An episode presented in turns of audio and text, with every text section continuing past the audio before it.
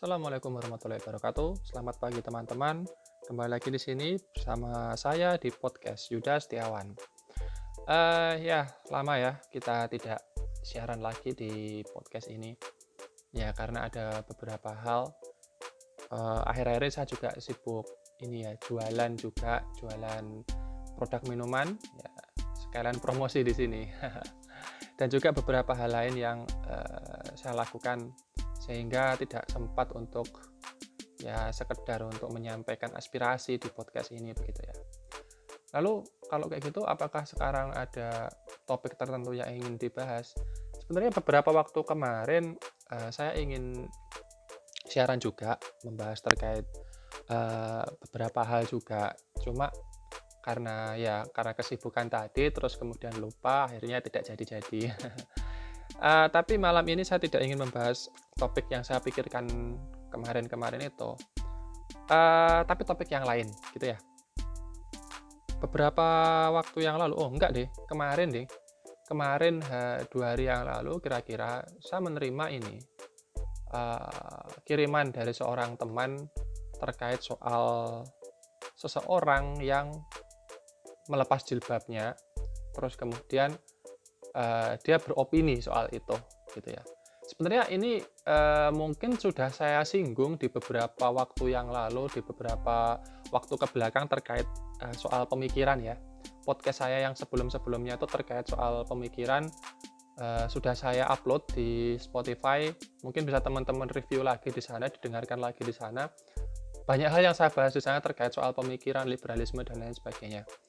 Uh, sebelumnya mungkin ini teman-teman yang baru mendengarkan podcast saya ya. Saya seorang muslim dan saya melihat uh, beberapa persoalan ya yang terkhususnya itu eh, masalah-masalah uh, yang agak sensitif ya agak sensitif yang sebenarnya tidak terlalu ada kaitannya dengan agama. Walaupun orang lain bilang begitu tapi saya sebagai seorang muslim saya melihat dari sudut pandang apa yang agama saya ajarkan gitu ya. Dan saya akan menilai seobjektif mungkin seperti itu. Ya walaupun kadang ya pendapat yang subjektif juga ada.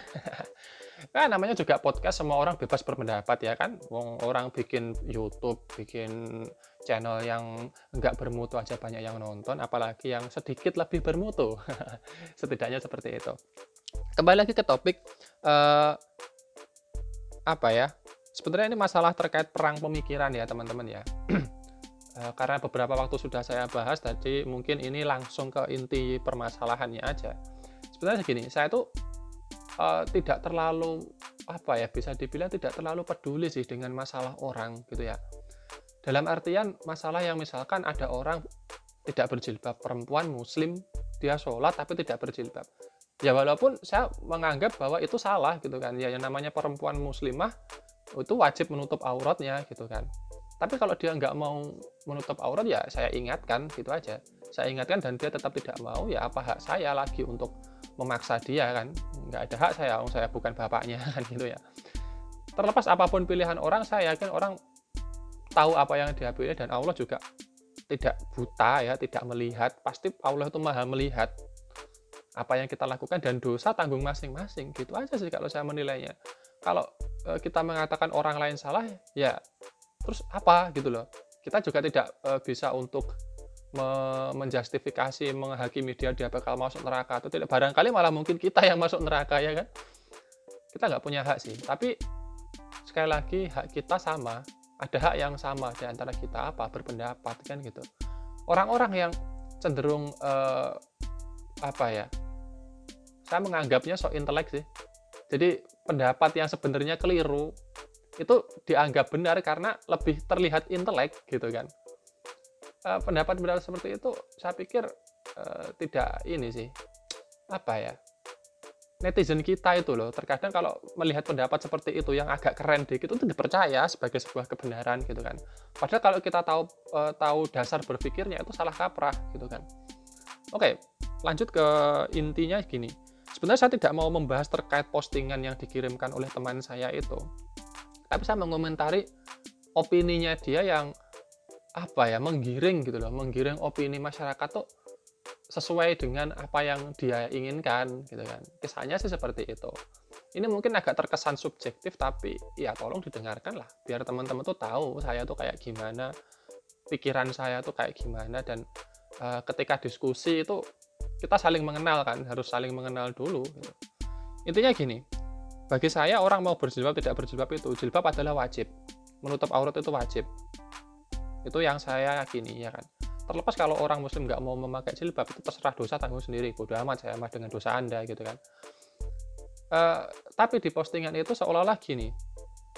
Uh, si dia ini melepas jilbabnya kemudian dia merasa merasa bahwa orang-orang yang dia anggap sok suci itu menjustifikasi dia menjudge dia bahwa kamu salah kamu masuk neraka kamu berdosa. Sampai di situ mungkin saya cuma ya ya ya nggak apa-apa dia merasa seperti itu ya bu ya, ya itu hak dia gitu kan. Tapi pernah nggak sih kita juga berpikir gini? Kita bilang orang lain itu menjustifikasi kita tanpa sadar kita juga menjustifikasi mereka tanpa kita tahu apa maksud mereka yang sebenarnya. Sama seperti mereka tidak tahu maksud kita yang sebenarnya. Mungkin agak bingung. Silahkan diulangi aja. Saya nggak mau ngulangin lagi. Nanti kepanjangan nggak ada yang dengerin podcast saya. Gini uh, ada orang ya otomatis kalau kita melakukan eh, sebuah sebuah langkah yang seperti itu pasti akan ada orang yang mengingatkan menggunakan dalil agama. Isn't it? Ya kan? Bener kan? Ada orang yang berkomentar dengan dalil agama. Cara berpikirnya gini orang yang komentar dengan dalil agama dengan ayat Al-Quran ataupun hadis sohi itu dia tidak ngomong sendiri dia berbicara itu menyampaikan apa yang disampaikan terhadap dia yang dia yakini benar. Ya sama seperti junjungan politik Anda gitu loh. Ketika junjungan politik Anda itu mengatakan A dan Anda anggap itu benar ya itu gitu kan. Tapi ini beda kasus, Bro. Yang namanya agama itu orang penganutnya pasti percaya dong. Ya kan? Kalau ada orang mengomentari Anda, mengatakan Anda salah berdasarkan ini, dalil itu, ya Anda harus menilai itu dari dalil yang lain. Bukan mengomentari orangnya, tapi komentari dalilnya, kecuali orang tersebut berkomentar atas pendapat pribadinya dia.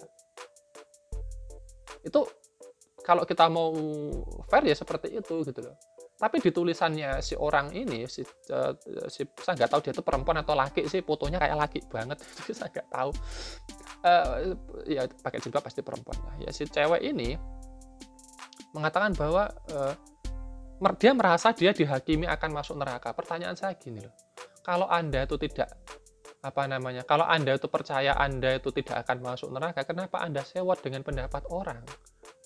Anda sendiri yang bilang orang itu tidak bisa memutuskan apakah anda masuk neraka atau surga. Anda kenapa anda repot? Ya biarin aja orang berkomentar. Toh dia berkomentar bukan dari mulutnya tetapi dari mulut nabi yang dia cintai. Lah anda sebagai seorang muslim yang melepas jilbab itu tembak pakai dalil yang lain dong. Coba cari dalil yang membenarkan tindakan anda atau tidak.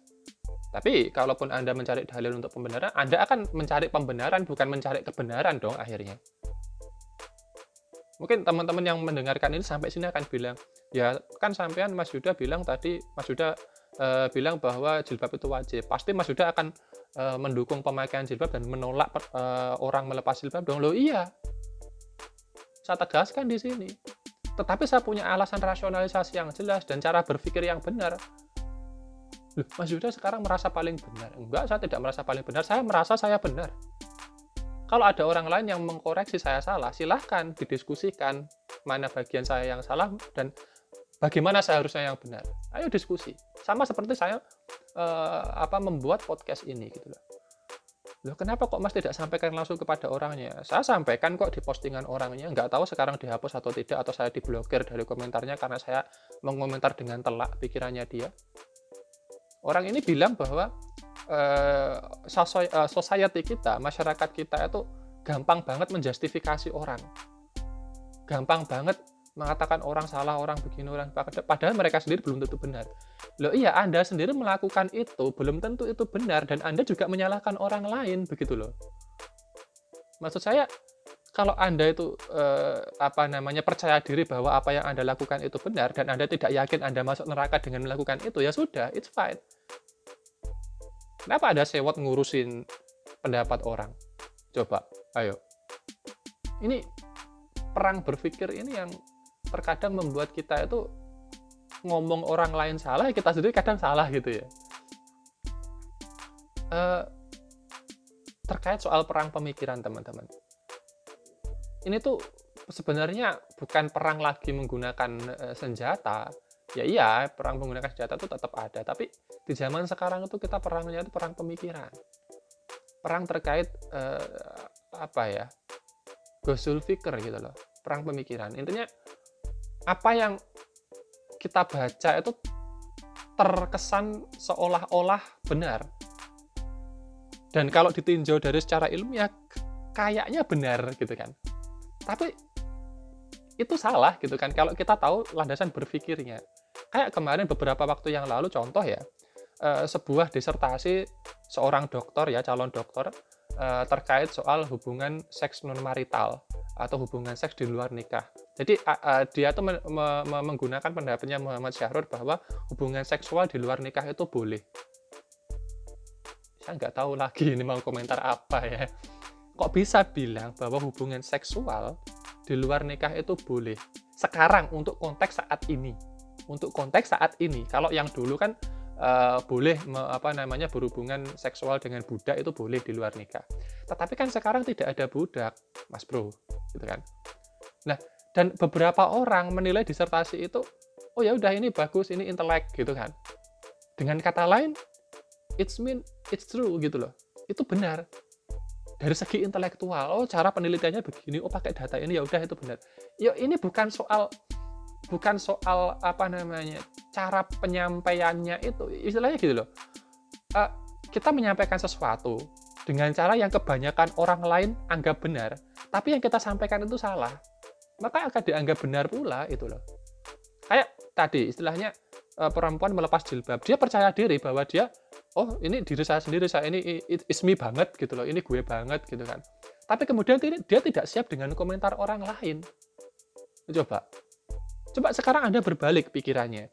Orang yang mohon maaf sebelumnya eh, misalkan PSK ya, mohon maaf sekali lagi, PSK misalkan. Kemudian dia memutuskan untuk berhijab. Dia pun pasti akan mendapatkan komentar yang sama dari masyarakat sekitar dia gitu loh. Dia pasti akan dituduh, iya apa mantan PSK gitu sok-sokan, sok suci. Pasti akan begitu. Sama seperti Anda melepas jilbab. Kenapa pertanyaannya kok Anda melepas jilbab? Apakah Anda tidak yakin dengan keimanan Anda? Gitu kan anda saja tidak yakin dengan apa yang Anda lakukan, kemudian Anda playing victim seolah-olah mengatakan bahwa orang lain yang mengkritik Anda itulah yang salah. Loh, orang lain tidak salah. Budaya, istilahnya gini loh, budaya itu terbentuk dari pemahaman eh, apa pemahaman kolektif masyarakat di situ, begitu kan. Saya pernah dengar sebuah eh, nasihat, saya lupa dari siapa kita itu tidak akan pernah merasa bebas. Kecuali kita tunduk pada e, norma dan adab di tempat yang kita tempati gitu loh. Kita tidak akan merasa bebas sebelum kita benar-benar tunduk pada etika dan adab yang ada di situ. Kita e, justru akan terbudak, akan e, diperbudak oleh keinginan untuk merasa bebas itu. Paham nggak maksudnya? Ya kalau nggak paham diulangi lagi. Jadi gini, kita tidak akan merasa sepenuhnya bebas ketika kita belum benar-benar tunduk pada uh, etika dan adab moral yang ada di tempat itu. Kita hanya akan semakin diperbudak oleh keinginan kita untuk merasa bebas itu. Sama seperti orang-orang kayak gitu gitu loh, orang-orang yang melakukan hal yang keliru secara uh, dasar berpikirnya, kemudian dia mencari pembenaran atas itu. Dia ingin uh, dia ingin merasa apa yang saya lakukan ini benar gitu loh dan dia ingin orang-orang di sekitar dia menganggap apa yang dia lakukan itu sesuai dengan pikiran dia. Ini ini apa ya bahasanya? Coba gini, kita balik pikirannya. Ketika kita uh, berada di kita berkunjung misalkan ke sebuah kampung, uh, kampungnya itu kampung pesantren misalkan kayak di Temboro Magetan dekat rumah saya itu kan ada yang namanya Pondok uh, Al-Fatah Temboro Magetan. Jadi itu satu kampung satu kampung itu uh, istilahnya pesantren ya, pesantren ya pesantren pondok mukim gitu, satu kampung gitu. Nah, apakah mungkin ketika Anda masuk ke lingkungan seperti itu Anda memakai rok mini, pakai hot pants, pakai tank top, pakai celana, yang pendek-pendek pakai kacamata hitam dan selfie di situ. Apakah Anda mau melakukan seperti itu? Kan tidak mungkin. Itu artinya Anda tunduk dengan aturan yang ada di situ dan selama Anda mentaati peraturan di situ, Anda bebas melakukan apa pun selama tidak melanggar aturan yang ada. Ini oh, mungkin ini nggak akan dipahami oleh orang-orang yang memang ya diperbudak dengan rasa ingin bebasnya itu ya. Coba kalau gini, teman-teman melawan itu, ah, apa Anda melawan, apa Anda melarang-larang apa yang saya pakai? Terserah saya dong mau pakai apa. Harusnya Anda jaga mata Anda supaya tidak nafsu melihat penampilan saya. Ya dicambuk kamu di sana. Iya kan? Kita tidak bisa mengubah apa namanya anggapan orang-orang karena orang-orang di tempat itu terbangun dengan adab, moral, dan etika yang seperti itu. Dan Anda melawan itu. Coba kalau Anda tunduk dengan adab dan etika moral di tempat itu, Anda akan merasa bebas gitu loh. Dalam kasus ini adalah Anda melepas jilbab, ya kan? Dan Anda dalam tanda kutip memaksa orang lain untuk mengerti kondisi Anda. Anda pernah nggak mengerti kondisi orang lain? Nah itu, ini paradoks dalam pikiran Anda sendiri. Anda sendiri tidak yakin dengan apa yang Anda eh, lakukan gitu loh. Kenapa Anda memaksa orang lain, kemudian Anda curhat, dalam tanda kutip curhat di sosial media, membuat opini soal itu, padahal itu keliru cara berpikirnya. Dan para pengikut Anda yang tidak tahu, yang awam, merasa bahwa apa yang Anda sampaikan itu benar, hanya karena Anda menjual kesedihan-kesedihan itu, menjual empati gitu kan. Ingin membeli empati dengan uh, empati yang lain gitu, kesannya seperti itu. Anda tidak bisa memberikan bantahan dalil mereka gitu loh. Coba kalau Anda ini benar-benar seorang muslim yang baik ya kan. Anda diperingatkan dengan ayat. Kalau Anda memang seorang muslim yang baik, Anda tahu ayat itu harus cari di mana, benar atau tidak Anda tahu tempatnya. Seolah-olah Anda merasa, ah apa sih kamu sok ngerti banget, saya lebih tahu nih soal apa yang saya lakukan. Gitu kesannya. Setidaknya di mata saya sih. Anda kelihatan seperti itu. Termasuk ketika Anda melakukan hal-hal yang lain ya, yang sebenarnya salah tapi Anda anggap itu benar gitu loh. Anda cari pembenaran-pembenaran yang lain. Akhirnya apa? Anda akan mencari pembenaran-pembenaran dari ayat-ayat yang sebenarnya tidak ada. Anda ada-adakan untuk membenarkan pendapat Anda. Anda tidak mencari kebenaran, tetapi Anda mencari pembenaran soal itu.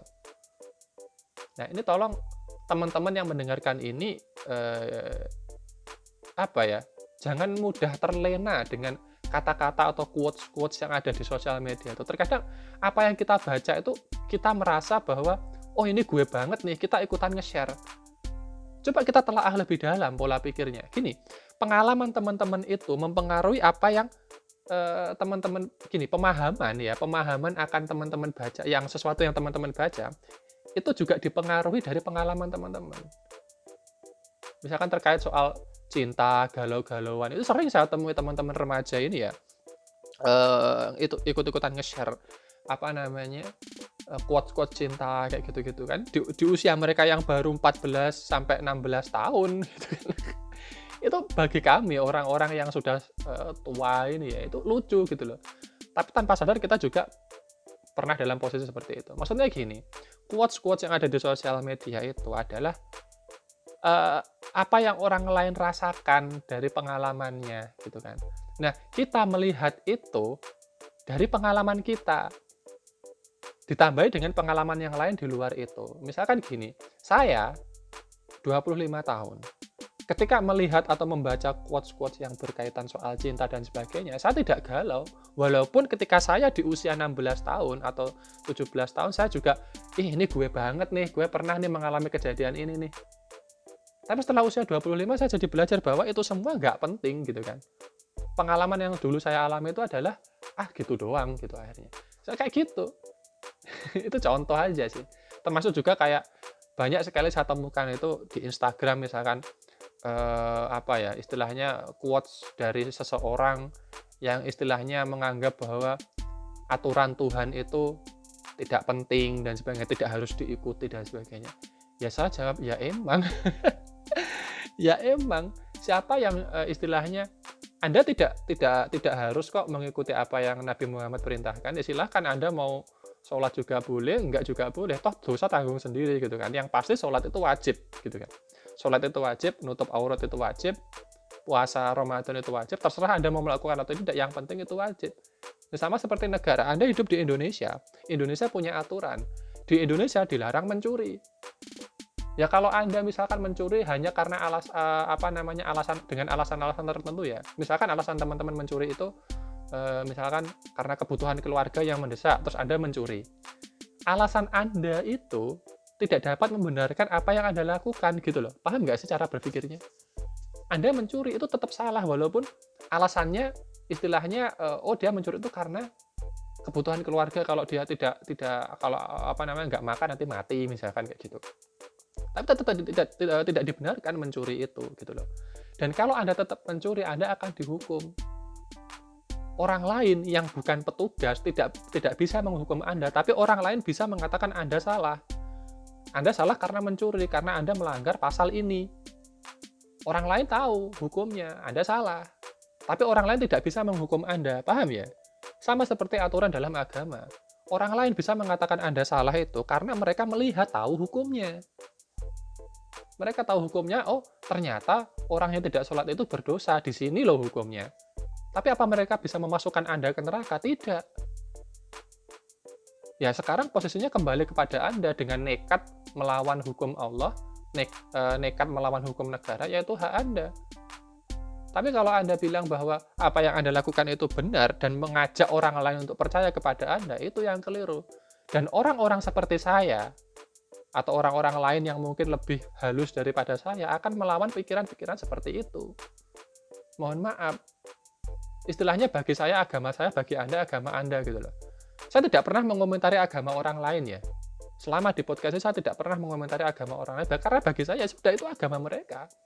Mereka mengerjakan uh, apa namanya hari rayanya ya udah saya kasih tempat misalkan nanti uh, saya tinggal punya rumah sendiri di dekat gereja ya udah nggak apa-apa mereka mau bikin kegiatan walaupun saya muslim saya tidak ikut kegiatan mereka dan kalau nanti saya bikin uh, kegiatan keagamaan orang lain ikut dalam acara saya maksudnya agama lain ikut acara agama saya silahkan apa apakah agama mereka melarang itu atau tidak ya saya nggak tahu gitu kan. Tapi yang pasti agama saya melarang saya ikut-ikutan acaranya orang di luar agama Islam. Gitu aja sesimpel itu hidup kenapa dipersulit? Gitu loh. Ini kadang yang sebenarnya gini di, di, di realita itu ya teman-teman. Hidup kita itu sebenarnya fine fine aja gitu ya. Hidup kita tuh baik baik aja gitu kan bahkan di tempat saya saya ditinggal di Madiun. Di RT saya itu ya paling enggak ya ya enggak tahu sih. Tapi baik menurut saya rutin sih selamatan apa selamatan itu tahlilan gitu ya. Nah, karena saya orang NU ya lingkungan saya NU itu tahlilan itu biasanya sebulan sekali pasti ada sih. Entah karena apa namanya 100 harian atau acara apa tahlilan itu pasti ada ada beberapa orang yang di, di RT saya itu non muslim nggak tahu saya agamanya Kristen atau eh, Katolik saya nggak tahu lah nggak mau tahu juga. Nggak ngurusin agama orang saya tuh. Tapi mereka ikut ikut ikut acara tahlilan gitu loh. Duduk di teras gitu kan ya, ikut duduk ikut ya mereka berdoa dengan cara mereka sendiri dan kami dengan bacaan-bacaan uh, tahlil ya. Itu tidak ada masalah dengan itu gitu loh. Dan mereka juga dapat berkat tahu berkat. Berkat itu makanan pasca selamatan itu itu setiap tamu yang datang dikasih berkat makanan isinya ya makanan gitu kan jajan kayak gitu gitu nggak ada masalah dengan itu dan kami tidak protes tapi kenapa di sosial media itu seolah-olah kok orang-orang ini ramai banget terkait soal kerukunan toleransi. Hey, Anda itu tinggal di mana? Makanya Anda jangan tinggal di rumah aja gitu loh. Keluar sana, kumpul sama orang biar Anda tahu apa itu toleransi, nggak keluar-keluar di sosial media terkait toleransi. Jangan ajari kami umat Islam ini soal toleransi. Mohon maaf. Justru toleransi bagi kami terhadap agama Anda adalah kami tidak ikut acara Anda karena kami meyakini agama kami. Kecuali mungkin acara-acara yang tidak berkaitan dengan akidah atau keyakinan terhadap Tuhan kami, oke. Okay.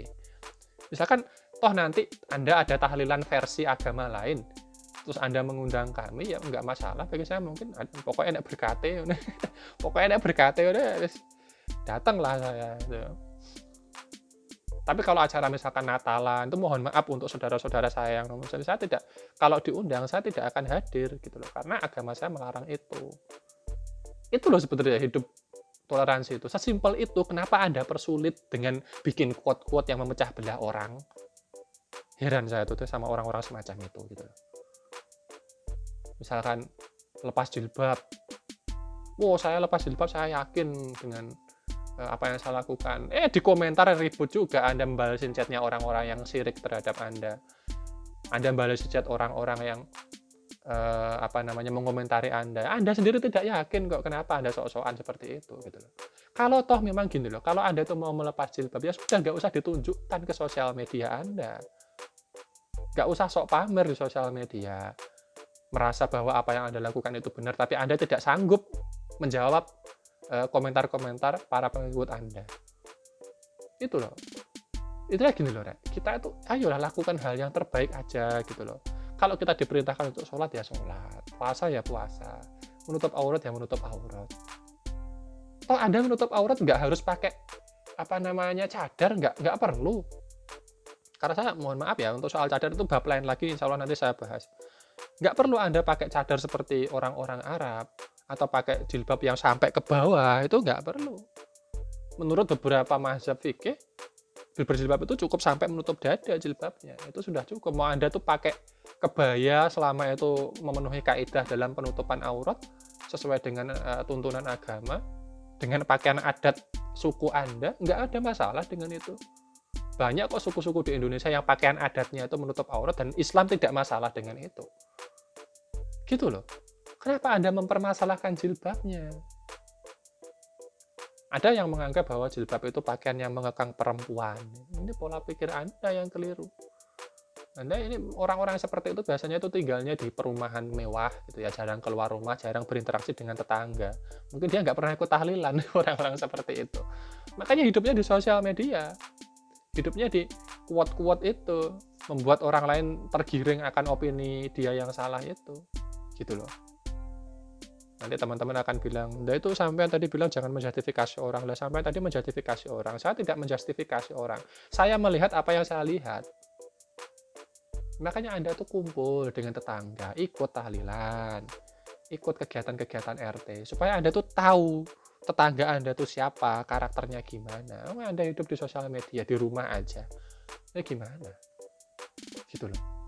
Ya, ini sedikit ya, saya bikin podcast ini karena merasa risih aja dengan postingan si orang yang dikirimkan sama teman saya ini gitu loh masa apa ya kok merasa Tuhan itu temennya dia gitu loh bisa dinego kapan aja itu apaan gitu ini ini kadang saya merasa ini juga ya. Kayak misalkan gini kita menganggap bahwa posisikan Tuhan itu seperti teman anda. Lah coba itu kalau anda ada presiden datang itu anda anda datang pakai pakaian biasa terus duduk nyingkrang apa nyingkrang itu kalau bahasa Jawa itu duduk kakinya diangkat gitu loh. Anda kalau duduk sama teman anda tuh kaki diangkat di warung biasa. Coba kalau sama presiden berani nggak anda anda sama presiden aja mungkin nggak berani kenapa sama Allah sama Tuhan anda posisikan Tuhan itu seperti teman anda mungkin oke okay, anda beralasan bahwa supaya lebih mudah pendekatannya supaya lebih mudah dalam Eh, berkeluh kesah. Anda datang kepada Tuhan ketika Anda susah tok. Ketika Anda senang, Anda lupa sama Tuhan. Iya kan? Coba. Terus kemudian Anda seenaknya sendiri membuat sebuah apa kerangka berpikir bahwa Tuhan itu teman Anda. Hei, tolong. ya opo ya? Saya ini bingung ya dengan orang-orang seperti itu. Dengan alasan tertentu supaya lebih mudah beribadah. Kalau Anda lebih mudah beribadah itu bagi yang Islam ya, bangun tengah malam jam segini loh, jam satu ya. Ini bangun, sholat malam, ambil wudhu, sholat, berdoa dengan khusyuk, pakai doa-doa sebelum sebelum anda itu berkeluh kesah baca Quran, baca doa yang ada di situ. Nggak seenaknya diri ya Allah, gue tuh lagi merasa galau. Eh siapa lo? Ah, nggak punya adab sekali anda dengan Tuhan gitu loh.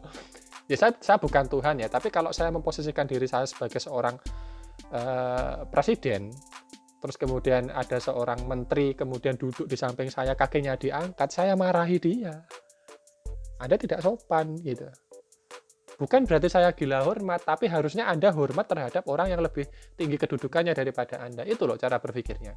Sama seperti apalagi Tuhan. Tuhan itu yang menciptakan anda dikeluarkan anda itu dari perut ibu anda ke dunia ini diberikan kehidupan sampai sekarang. Yuk cobalah adab anda itu diperlakukan apa ya kondisikan dengan baik gitu loh ketika menghadap Tuhan itu. Jangan seenaknya sendiri bilang Tuhan itu seperti teman Anda. Gitu. Emang Tuhan itu makhluk bisa Anda anggap teman. Ayolah. Mbok mbok apa ya? Cara berpikirnya itu dibenerin dulu gitu kan sebelum kita itu bikin status yang meresahkan dan nggak mencerahkan bisa malah mengkotak-kotakkan orang kesannya itu ah lama dah saya bikin podcast udah 30 menit tanpa sadar kan ngoceh 30 menit saya di sini ya mungkin itu sih uh, saya tidak banyak komentar ya satu topik inilah cukup mungkin untuk kesempatan yang lain kita bahas topik-topik yang lain dan saya terbuka untuk diskusi. Apa yang saya sampaikan ini adalah uh, dari saya sendiri. Saya tidak pakai dalil agama apa pun dari tadi ya kan? Jadi teman-teman bebas untuk mengkritisi saya mengkritisi podcast ini mengkritisi apa yang saya sampaikan dan sangat, sangat terbuka untuk diskusi. Kalau apa yang saya sampaikan ini menurut Anda salah Anda sampaikan kepada saya bagaimana yang seharusnya Jangan hanya menyalahkan karena saya tidak tahu apa salah saya karena saya merasa apa yang saya sampaikan ini benar, gitu ya. Terima kasih telah menyimak sampai akhir. kalau ada kebenaran datangnya dari Allah, kalau ada kesalahan itu datangnya dari saya pribadi. Wallahualam Assalamualaikum warahmatullahi wabarakatuh.